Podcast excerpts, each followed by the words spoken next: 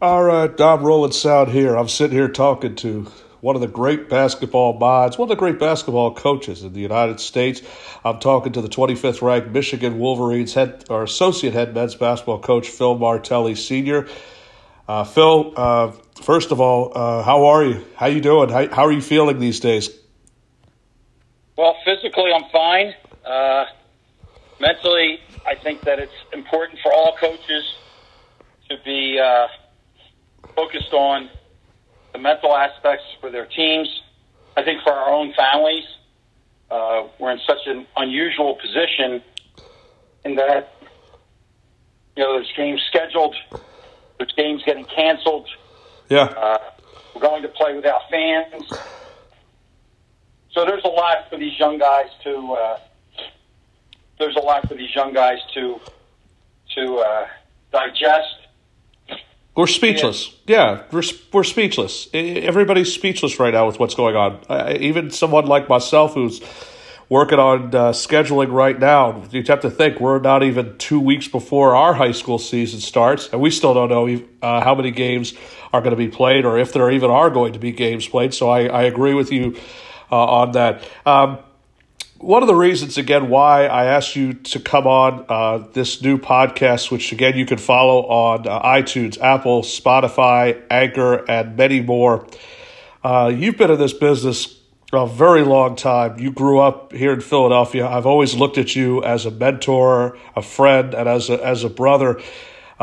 Obviously, we're not going to mention the school you spent 34 years at, or this, the school shall remain nameless, but tell us about your journey because you started at St. Joe's Prep here in Philadelphia, went on to play over at uh, Widener, but I, I was uh, very uh, intrigued when I found out who one of your teammates was, and that's Maurice Howard. So, what was it really like in the Philly Catholic League?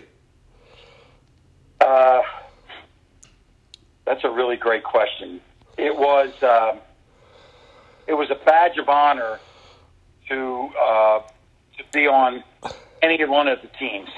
You know, schools that have long since closed, but but the St. James and the and the St. Tommy Moore, and um, to to go into places on Friday night, and it was the event in a school at Cardinal O'Hara, um, and then had the opportunity to play against, you know, the legendary uh, Speedy Morris's teams at, at Roman Catholic. Yes. yes. Be on a team that was good enough when I was a high school junior to not only play in the Palestra in the Catholic League playoffs, but to win the championship. And and Mo Howard and Timmy Corliss and Billy Trusky and Brian Kenny, uh, Dr. J- uh, Jamie Walsh, Gene McCarron, Dave Gelmy, all of these guys, uh, Paulo Pila, uh, all of these guys have just done. Uh, they were extraordinary players, and there were players in our schools who didn't make our teams that were really good players, and they were making a name for themselves in high school CYO or the rec leagues or in the summer leagues.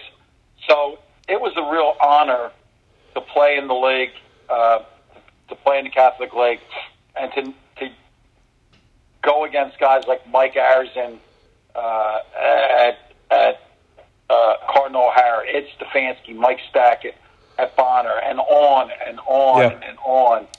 And I've always said this: championships are for a lifetime.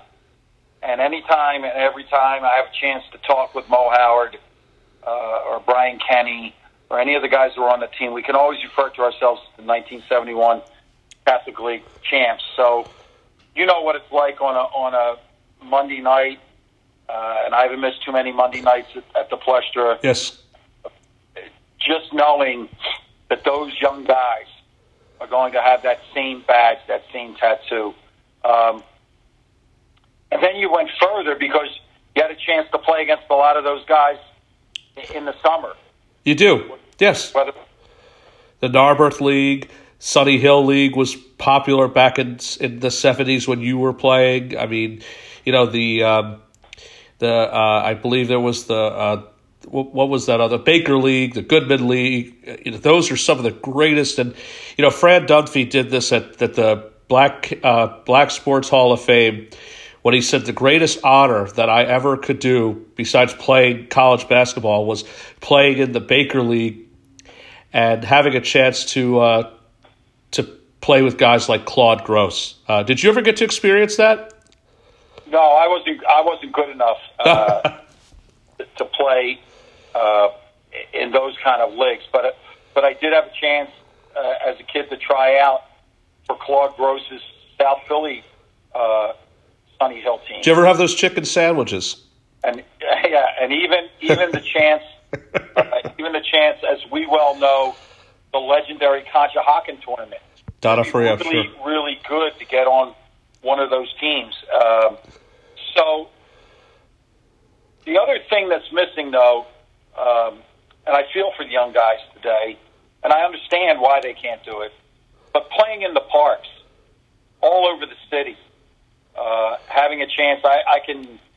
I don't have a great memory, but I do remember vividly being in the uh, the eighth or the ninth grade and being able to go to 58th and King's and play outdoors, Yeah. looking across the court and saying, "That guy over there is is uh, an unusual player. There's not a lot of guys like him." And it was Joe Joe Bryant, Yes. Kobe's dad. Yes. Uh, we're the same age, and we had a chance to play against each other in really what was a ninth grade or a junior varsity league at 58th and King's But they've always had, but it's not just at 58th. You've always had outdoor type of leagues. And I've driven by when I'm in the city.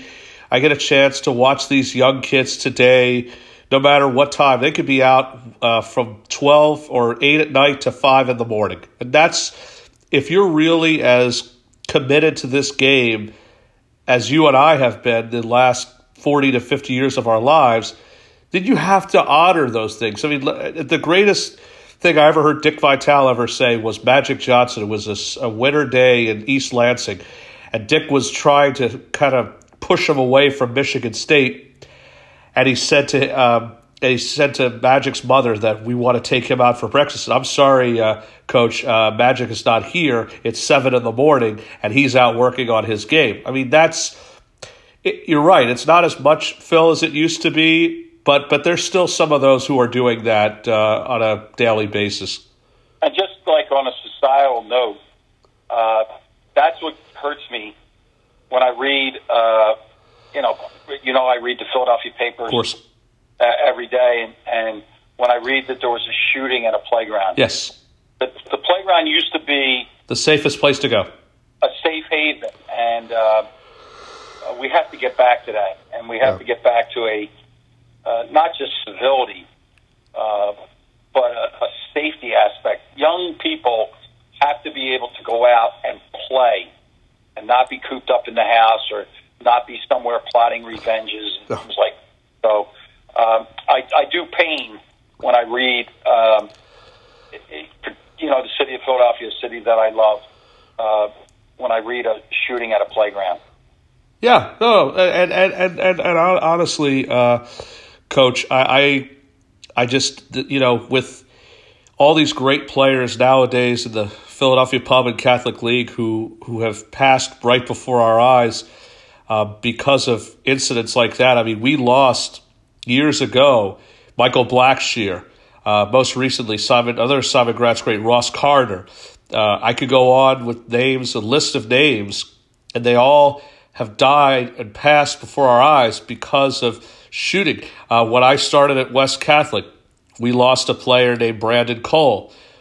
That was a shoot. It wasn't a basketball incident, but he was going out one night. How about or uh, a guy you recruited at the school that shall remain nameless, um, Amar Stukes' brother, and you pretty much just answer your own question when it's just it's not safe anymore. Everybody is at risk. It's a fear that we're trying to get rid of so that these kids will have places to go after school or before school. I've seen a lot of kids do that. Yeah, there's no question that uh, you know it sh- should be the safest place. It should be a safe haven, and but players need a place to go work on their game. You know, it's not it's not all hardwood. It's not all uniforms. It's not all referees.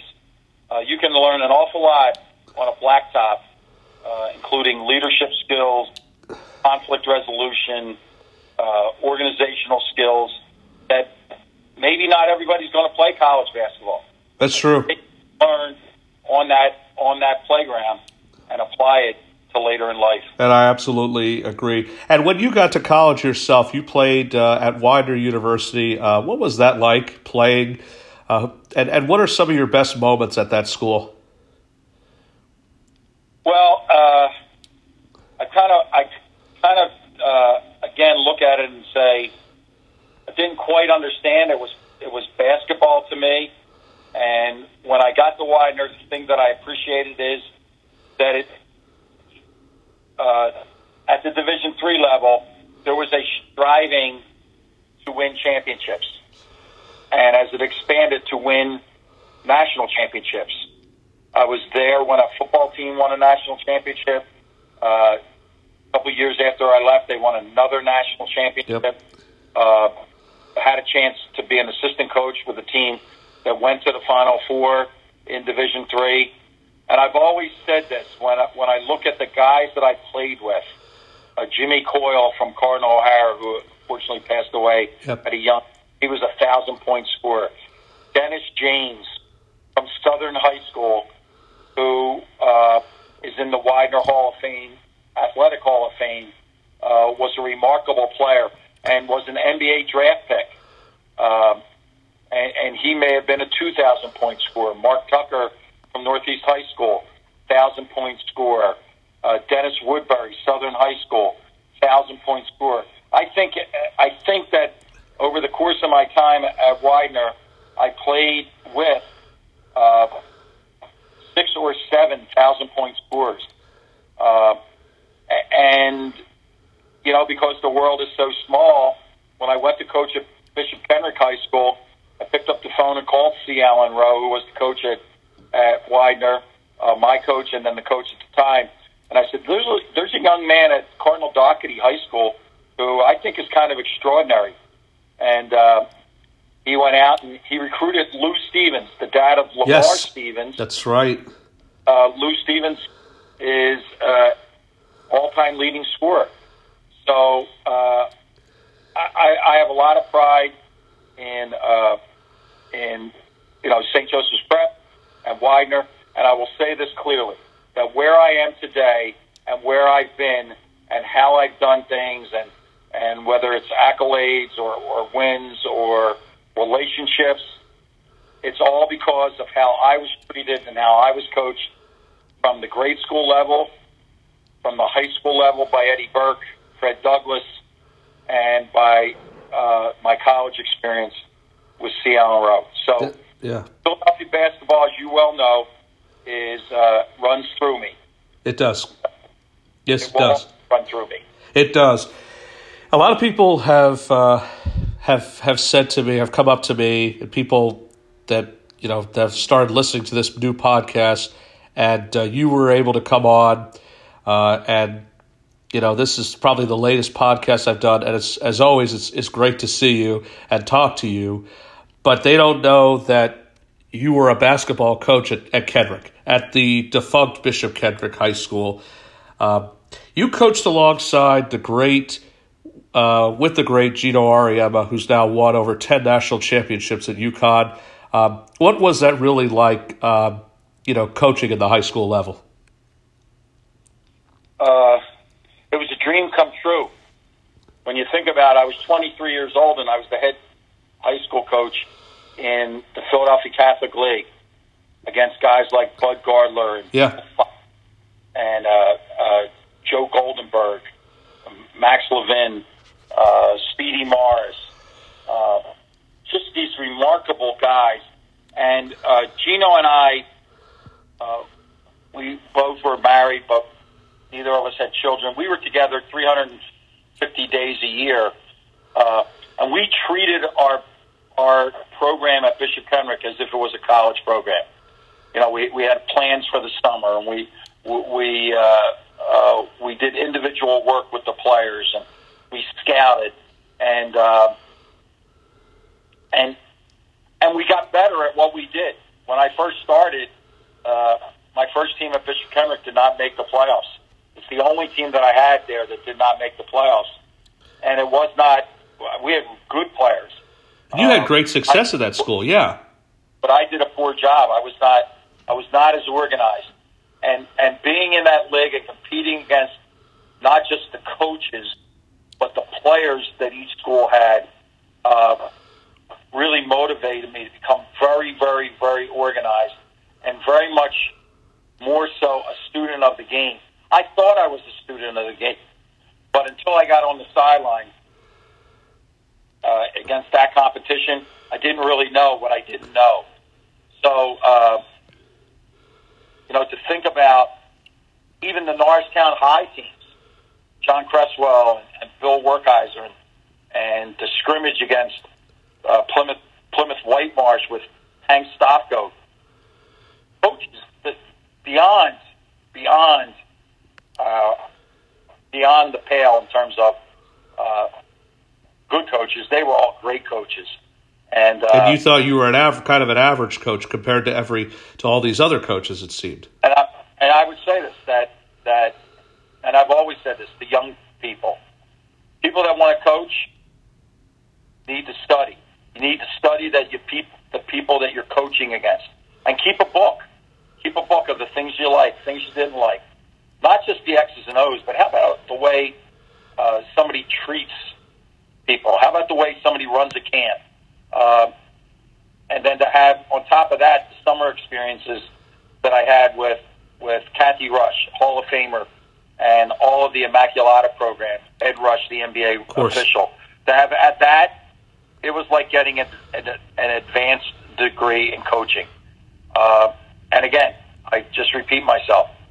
I would not be and would not have accomplished anything without the experiences that I had at, at Bishop Kenrick and uh, Cathy Rush basketball camp. And what did you learn from someone like Cathy? I know that they did a really good documentary on on her that Disney movie. Obviously, I know that's where you uh, you met your lovely wife Judy. But what were some of the things that Cathy taught you that you instilled on your players? Uh, Cathy taught me organization, very much an organizational plan how to have a daily plan for practice, how to have a weekly plan, how to have a monthly plan. Uh, she was very much into observing, making sure that you watched other coaches, and you and you didn't become uh, uh, what's the right word? You didn't become jealous of another. Studied them. Uh, you, you you you picked what you liked and things that you didn't like. I mean, can you imagine? Can you imagine uh, Jake sitting at a camp and Herb Magee's lecturing, or Rollie Massimino's lecturing, or being there for Bobby Jones, the great 76er. He lectured at the camp. David Thompson, the Hall of Famer Yeah. from NC State, State, sure. you know, the Skywalker, uh, and and just to have had all these experiences, and to work at a camp with with uh, as a camper, a Muffet McGraw or or or or Geno working at the camp, and um, I think at one camp the people that I worked with at the Cathy Rush basketball camp, 117 of them went on to be college uh, women's head coaches. So She she's incredible, and she was incredible, and she'll always be remembered as somebody who, um, you know, lived her legacy and lived her life. And I mean, every time when you were at the again the nameless school that I used to stop by at, and to be able to watch referees, and you became good friends with Cathy's uh, ex husband Ed. Listen, listening stories to that man, the wealth he brought and he was so good at what he did. He really um, he was, and I really would have loved to have been around for Cathy Rush because it just seemed every story I ever heard. Ed even said it best. She was probably the most intelligent and was so good at, at what she did at her job. No, no doubt about it. Uh, you know, rightfully so. Um, what higher honor can you be given than Hall of Famer? And so, like in in our city, uh, John Cheney, Herb Magee, Cathy Rush. Uh, these are some, obviously, some of the greatest coaches of all time, and we were in their orbit, and, and it truly is a blessing. But Phil Martelli's name is also up there at future Hall Hall of Famer, and you did that at the nameless school for 34 years with 24 of them as head coach. And I always tell this story to people. You were my childhood. You let me live a great life of watching the college basketball world, especially the Big Five, with the Temples, the Villanovas, the St. Joe's, the Penns, the LaSalle's. Um, you know, you had such great success. Jameer Nelson, Delonte West, Ahmad Nivins, Langston Galloway is now with the Pistons. Ronald Roberts, also a professional. My question to you, sir, is what was the atmosphere like at that school? Well, the atmosphere uh, revolved around so many loyal, uh, loyal fans, and the the joy that you could bring uh, on a win or or uh, a lengthy uh, win streak. The, the opportunity to walk on the sideline uh, at the Palestra, to walk on the sideline in the, in the footprints left by Jack Ramsay and Jim Lynam, uh, John Griffin, and Jim Boyle. Uh, the the it mattered. Basketball basketball really really mattered, and not just winning, but how you went about it, and to to be uh, quote unquote a small school in terms of of uh, enrollment, but to be in a situation where you could uh, uh, compete uh, for championships. And yes, there's great memories of a VCU championship game or or, or a Rhode Island championship game. Uh, but also, there's other op- there's other opportunities like losing to a GW in the Atlantic 10 championship game, or, Yes. or Xavier, coached by Sean Miller, Sure. losing to Temple with with with Fran Dunphy. Yes. Obviously, tho- those are they're, they're it's tough to take, but the amount of effort and passion, uh, and that passion was was from the fans, from the families, uh, most especially from the players. Yeah. Uh, And and that's and that you always say that Fran Dunphy is your brother, your brother uh, from another mother. It, it, you know, and I probably would think you would agree that every coach from Jay Wright to now the coaches now Ashley Howard and Billy, uh, Coach Lange and Dr. Giannini, they're all our brothers. They're our basketball brothers, and that must have been exciting every game when you were the coach at you know to coach against Duff every single year. Was that special to you? Well, it was the, the city games were were just different. They were. I used to say to people, it would be like a game and a half.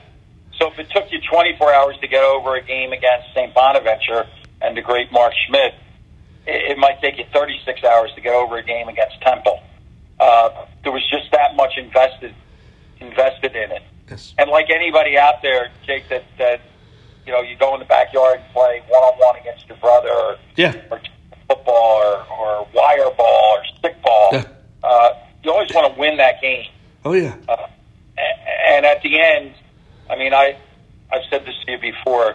The exchange with Duff and I when we would tell each other that we we loved each other, uh, that that that carried a special significance. But I don't want to undersell don't want to undersell a- any of those uh, anybody that's that's that's coached in our city. How, how about a guy like Bill Hurry? Uh, and you know how how much effort and sweat and tears that he put in, and, and to to have a chance to sit in the Conshohocken stands and just be with those guys after a hard fought year, to, or to be together on a coaches versus cancer uh, fundraising evening. Um, it was much more than a competitor. We were not. We were much more than uh, competitors, and uh, I salute each and every every one of those guys and uh, I'm really appreciative to have all of them in my life. And you, uh, you know, you mentioned coaches versus cancer. When you were coaching, 34 plus years again with 24 of them as the head coach, you were the only, uh, beside every other coach, to give to really give back to the community. Uh, your children, all three of your kids, I believe, went to that school as well. Um, you know, I, I guess was it all worth? Was it all? Was it worth every second of your life that you spent while you roamed the halls of that school? Between coaches of cancer and then calling people like myself and Josh Verlin and Ari Rosenfeld and Del Greco Wilson and Chick Gillespie and Norm and, and Al Rubin to to ask about you know when coaches weren't allowed into the Donofrio or the the Narberth or Baker League. Was it worth all of those things you did? I wouldn't trade. I wouldn't trade. I wouldn't trade uh, any of it for uh, 34 years at Michigan. And these pe- people here treat me uh, like gold. Uh, we are in the pursuit of a national championship. We are blessed last year to have the number one recruiting class in the Big Ten. Yes. Uh, we we have purportedly the best recruiting class in the country for next year. Uh, but if someone was to say to me, "We'll give you the national championship, but you have to give us back all of your memories and all of your relationships, all of your time in Philadelphia," I wouldn't make that trade. No, I know you wouldn't, and, and, and you know what? Uh, that definitely is. I myself, I'm like I said, I'm having intentions to leave to to go away this year because of what's going on. But as I tell everybody, I'm a Philadelphian. I was uh, I love this city. I'm proud to be a Philadelphian. I wouldn't trade it in uh, for the world. And now, as we've said it many times, the journey begins. Last year, you were again number one recruiting uh, class in the country. Uh, you've got a great freshman class coming in this year as you are now the associate head coach under Juwan Howard. First of all, um, in the last year, we've had this conversation a thousand times. What makes Juwan Howard as special as any other coach in this country? Because I walked, I walked into Washington D.C. Juwan walked in. I think was the second to last game. I went up, I shook his hand, I introduced myself, told him that you know I'm a good friend of yours. Uh, I've never met a more humble and more nicer person. You've used that word a lot. Is that uh, what could you say about Juwan Howard? Authentic, authentic, authentic. He he he. Uh, with all that he has had, all the successes that he's had, and if you want to do it financially, you know, he signed a hundred million dollar contract when he was when he was in the NBA. And think about the legacy of St. Joseph's basketball that his first coach was Jim Lynam, his first general manager, John Nash. That's Philadelphia right there. This is how the circle comes. And then he has, um, he's authentic. So when somebody says, well, what about the recruiting successes? I point to one person. Do we all work hard? Saddi Washington, who will be a head coach, Howard Eisley, who will be a head coach. Yes, everybody work. Everybody works really hard. But the guy that gets his hands dirtiest uh, is is Juwan Howard. Uh, Jake, when you get an opportunity, come watch practice. You'll see him. He he, he is doing one-on-one drills with our big guys. Um, he's authentic through and through. Uh, authentic, and I actually have been thinking about this. Uh, like I've, and I have such great admiration for not just what Jay Wright has accomplished, but can we think of a better fit than Villanova and Jay Wright? They are synonymous.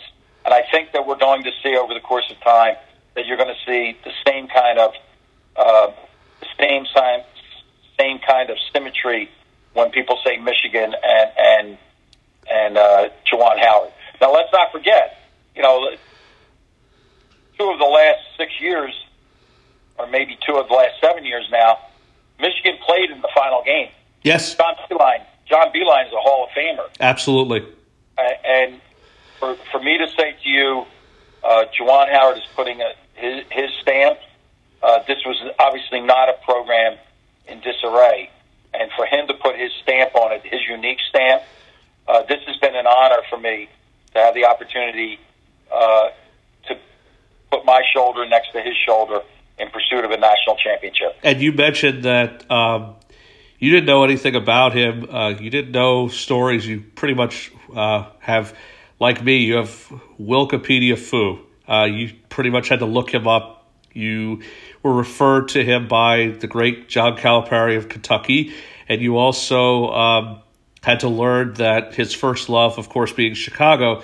But you've said this a thousand times. His first love is Michigan. He is Michigan, and he will be Michigan for life. His son's going there this year as a freshman uh, out of the grace of his father.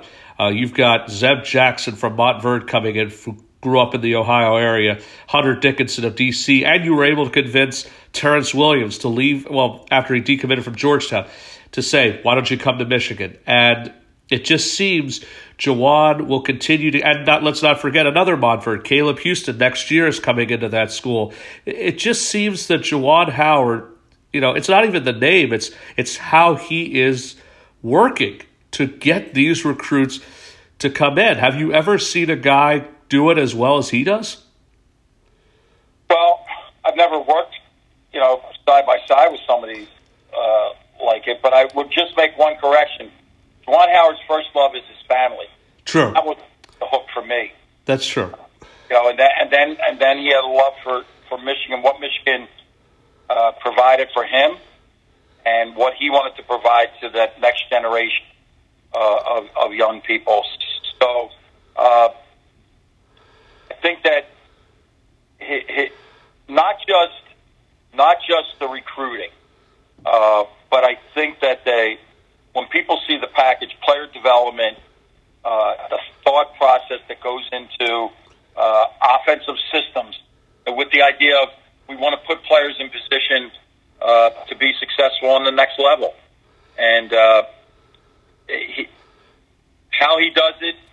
Uh, he, he is, uh, you know, I don't want to put a jinx on anybody, but when I say he will coach on a Monday night in April, he will coach on a Monday night in April. I am convinced. Oh, I, I don't disagree with that. And if you think that you're going to stay 25th in the country for the whole season, then I think everybody's talking crazy because I think that number is going to rise. Last year, Michigan. Uh, at this time, you were in, I believe, in the Bahamas, the battle for Atlantis. You won that against, I believe, North Carolina, and then you ended up. I think you beat three top ten teams in three straight days. Is that correct? I don't think Iowa State was ranked at the time. Okay, but they were, but they're still a national program. Right. Carolina was undefeated. Then we beat Gonzaga in the championship. Correct. They were, they were as high as four or five. Exactly. And and and when you mentioned that, and a lot of that is like you said, it's led because of great coaching. You have great assistants, including yourself. And you know Howard Eisley played the NBA for so many years. He has that basketball IQ. Um, but again, Juwan Howard, like I said, the smile on that guy's face when he walked in uh, to the team takeover basketball event just made me say, "Oh yeah, he's just, he's probably as big a sweetheart as you're ever going to meet." There's no way he's got a mean bone in his body, and people uh, love him. Before we get to uh, the final uh, co- uh, section of the Michigan basketball, uh, as a father, you have two sons coaching in the basketball world. Your son Jimmy is at Virginia Commonwealth, and your son Philip is at Bryant. What advice do you give them as coaches? Well, the biggest is silence is golden. Uh, learn. You don't have all the answers.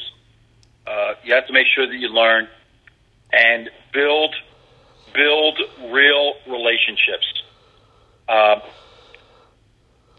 and I'll say this: there's a lot of people that can take the title coach. They think that has to do with a zone or a or a man-to-man play or an out-of-bounds play, but the title of coach really should be that of teacher. And it, and the very best teachers in all of our school school buildings and and uh, uh virtually on now online build real relationships with their students with their staffs in their buildings, and with their parents.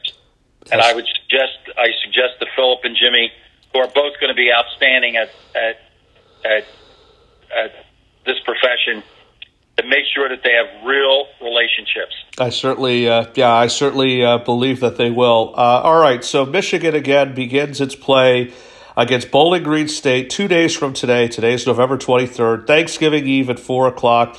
Uh, you'll play the first of six games at home, including the Big Ten ACC Challenge against uh, NC State. I've looked from top to bottom with Franz Wagner, Eli Brooks, and that freshman class again that you have. Uh, how excited are you for hoops at the Crisler Center? Well, I'm very, very, very excited, uh, and I and I'm most excited for the players to have the opportunity to compete. Uh, I all of us have to contribute. All of us have to stay safe. All of us have to mask up, and we have to deal with each day and and not look ahead and say, "Boy, I can't wait to play that NC State game," or "I can't wait to play, you know, Penn State in our Big Ten opener." What we can hope for is that tomorrow when we wake up, we still have practice, we still have our daily testing, and that not just basketball, uh, but that people, uh, so many who are hurting, uh, can be made whole. And if our game helps, then people can sit and watch and cheer. Uh, then let's use this game for the greater good, which has always been meant to be. You are, as always, a standout human being, sir, and as always, I'm very proud to call you my brother. Phil Martelli again here on the Voice Report. Uh, Michigan basketball, 25th in the country, will take on again Bowling Green State University on November 25th, Thanksgiving night, uh, uh, on again Wednesday at 4 o'clock. Phil, as always, we appreciate you stopping by here again. Uh, stay safe out there. My regards to Coach Juwan and to the entire staff of Michigan, to the Martelli family. Have a happy and healthy Thanksgiving, and we'll hopefully see you very soon. All right, everybody out there, be safe. Mask up. All right.